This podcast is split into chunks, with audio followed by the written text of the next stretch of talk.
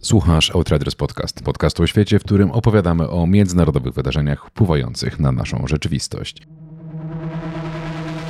An enormous $8 billion drilling mission would take place in the north slope of this Alaska. This week, it approved a massive oil drilling project in Alaska known as oil drilling the Willow project, on U.S. public land in decades. The project is expected to pump out 600 million barrels of crude oil over a 30-year period.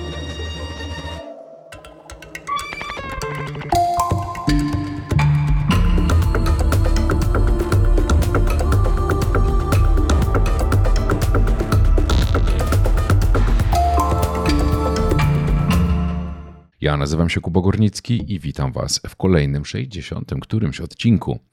Ten odcinek, jak wszystkie inne, powstał dzięki wsparciu naszych patronek i patronów.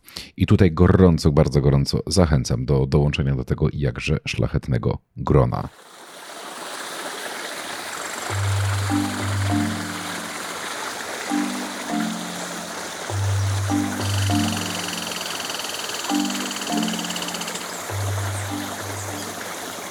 W tym tygodniu w naszej audycji zawędrowaliśmy bardzo daleko, bo aż na samą Alaskę to tam administracja prezydenta USA Joe Bidena, który zresztą, jak będziecie tego słuchać, no to dwa dni temu ogłosił, że będzie walczył o reelekcję, wydała pozytywną decyzję w sprawie projektu Willow Oil, która pozwala na rozpoczęcie odwiertów naftowych na Alasce.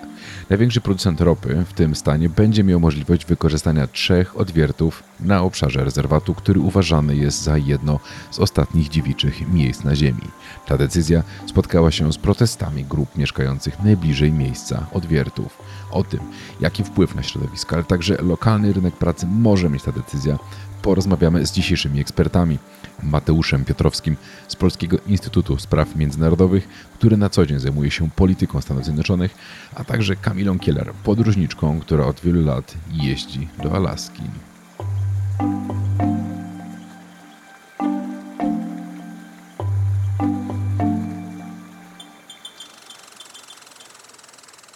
Kamila po raz pierwszy na Alasce znalazła się ponad 12 lat temu, kiedy postanowiła samotnie przejechać ją na rowerze. Od tamtego czasu wraca tam regularnie.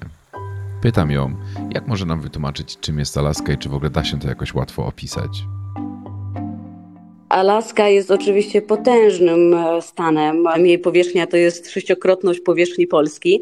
I rzecz jasna, przy takim terenie ciężko mówić o jakiejś jedności całego stanu. No co jest oczywiście jasne, zwłaszcza w podziale między miastami, w tym największym miastem Anchorage. No i ta różnica między miastami a całą resztą, całą resztą ogromnego terenu, no jest rzecz jasna bardzo duża.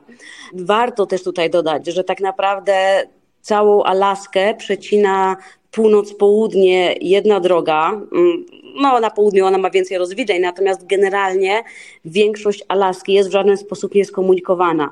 Nie da się tam w łatwy sposób dostać, nie da się tam dostać koleją, nie da się tam dostać samochodem. E, jedyna opcja to są awionetki, które lądują w buszu albo na takich maleńkich lotniskach. Jak mówi Kamila, życie na Alasce bardzo zależy od miejsca, w którym aktualnie się znajdujemy. To ono determinuje codzienność i poglądy mieszkańców. Mieszkańcy na co dzień pracują w przemyśle ciężkim, wydobywczym, czy na przykład zajmują się połowem krabów. Ważną częścią jest także przemysł drzewny oraz sezonowa turystyka. Na pewno turystyka na Alasce jest bardzo mocną gałęzią, gałęzią rozwijającą się. Natomiast też warto podkreślić, że gałęzią sezonową. Sezon na Alasce jest dość krótki, e, no bo to jest tak naprawdę od czerwca, no niektórzy w ogóle uważają, że do połowy sierpnia, a powiedzmy do połowy września na pewno. Więc to są dwa do trzech miesięcy, kiedy realnie na turystach można zarabiać. No zimą to naprawdę koneserzy przyjeżdżają na Alaskę. Więc owszem, ta turystyka jest tam bardzo ważna. Powstają w bardzo dużym tempie nowe miejsca, nowe hotele. Rozwija się ta turystyka pod taką myśl takiej współczesnej turystyki, pod współczesnego podróżnika i to na pewno widać. This is the largest sort of unexploited and open area public lands in the United States remaining.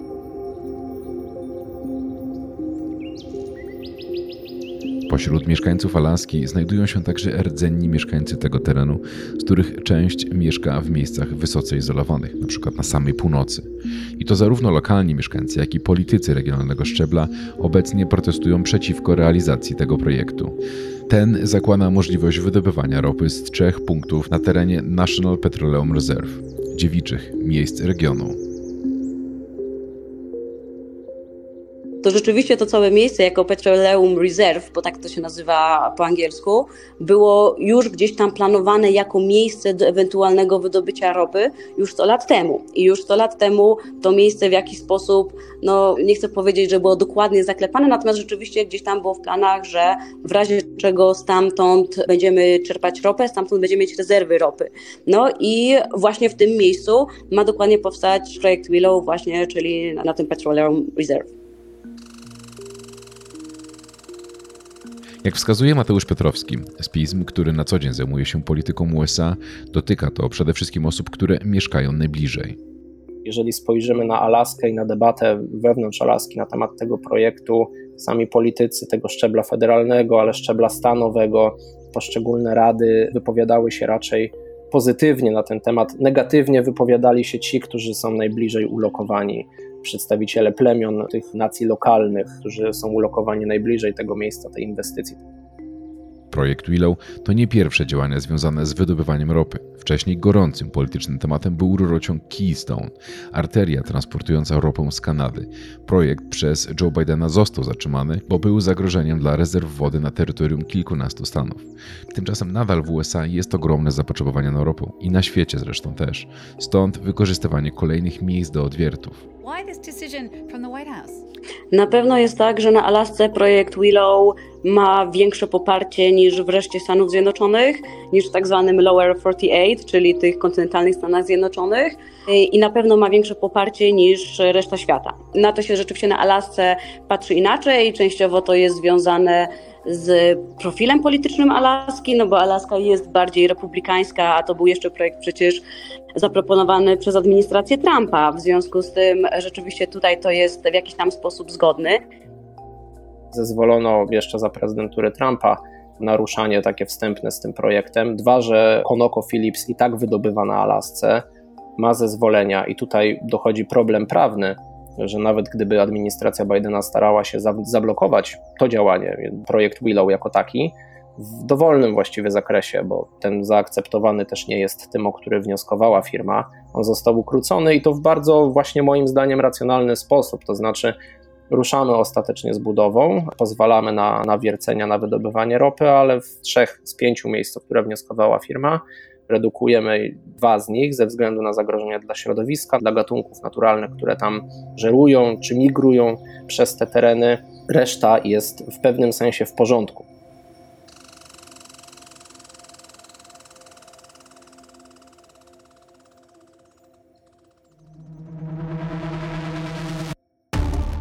Że USA w kilkunastu procentach polegają na ropie sprowadzanej od innych państw, to gdy doszło do rosyjskiej inwazji na Ukrainę w lutym zeszłego roku, ceny ropy w Stanach wzrosły, a giełda chwilowo oszalała. Decyzja dotycząca zgody na projekt Willow ma także podłoże polityczne dla samego Bidena, który poszukuje sojuszników. Politycznie też to trzeba rozgrywać, to znaczy Joe Biden potrzebuje polityków z Alaski na swoim koncie i demokratów i republikanów, którzy reprezentują Alaskę. To nie jest przecież wielka grupa, bo jedna kongresmenka i dwójka senatorów, ale przy tak niewielkich podziałach w, w obu izbach właściwie warto mieć każdego na swoim pokładzie, zwłaszcza choćby republikańską senatorkę z Alaski, tylko po to, żeby rodem jak z ojca chrzestnego przyjść w którymś dniu i, i poprosić o przysługę, która być może nigdy nie musi się wydarzyć, ale lepiej mieć kogoś na swoją korzyść niż na niekorzyść, bo to mogłoby zadziałać w drugą stronę. Mateusz Piotrowski z PiSM zwraca uwagę, że Joe Biden jest wychowankiem zupełnie innej ery politycznej. Trafił do polityki w bardzo młodym wieku i rozpoczął ją od razu na szczeblu federalnym. Do Senatu dostał się w wieku 30 kilku lat i wychował się w innej erze polityki wewnętrznej i zewnętrznej. Był świadkiem wydarzeń, które były istotne, jeżeli chodzi o sprawy społeczne, o zasypywanie podziałów w amerykańskiej polityce. Joe Biden, nie można mu tego odmówić absolutnie i to jest raczej dobra cecha, że w czasach tego, tych podziałów trudnych bardzo społecznie, on stara się jednak ukazywać, to też jest przekaz płynący do wewnątrz Partii Demokratycznej. On rozumie potrzeby, rozumie, że wewnątrz Partii Demokratycznej są różne frakcje, w tym rosnąca w siłę bardzo, bo licząca już prawie połowę wszystkich kongresmenów, przynajmniej w Izbie Reprezentantów, frakcja progresywna, But critics and environmentalists are furious and frustrated about the project's expected carbon footprint. Protesty lokalnej społeczności, ale i polityczne kompromisy pokazują, że projekt Willow obrazuje dyskusję na temat tego, co jest ważniejsze. Czy ważniejsza jest ekonomia, czy ważniejsze są ekonomiczne zyski i czy te zyski przewyższają koszty środowiskowe. Według Kamili Killer mieszkańcy pomimo protestów widzą w projekcie szansę na to, żeby finansowo dogonić resztę kraju oni rzeczywiście w dużej mierze widzą w tym szansę. Podkreślają, że po prostu nie chcą zostać w tyle i dla nich to jest szansa po bardzo wielu latach życia w super trudnych warunkach na Alasce na to, żeby dogonić resztę czy stanu, czy kraju. Natomiast bardzo ciekawa jest różnica im bliżej jesteśmy miejsca, gdzie dokładnie ma być projekt Willow wybudowany, ta cała konstrukcja, to tym te głosy są mniej entuzjastyczne. Zapytaliśmy naszych rozmówców, czy projekt Leo spowoduje, że kolejne takie realizacje będą miały miejsce na terenie Alaski w najbliższych latach. Pewnie część trudno przewidzieć, bo jeżeli projekt jest szacowany na 30 lat działania, no to jak będzie wyglądała wieczna zmarzlina za 30 lat, ciężko tak naprawdę dokładnie teraz przewidzieć. Natomiast przyrodniczo, no to to jest teren, którym ta przyroda no, całkowicie ma władanie, tak? Jakby rządzi wszystkim, wpływa na wszystko, na każdy aspekt, e, czy życia, czy gigantycznych projektów, takich jak właśnie projekt Willow.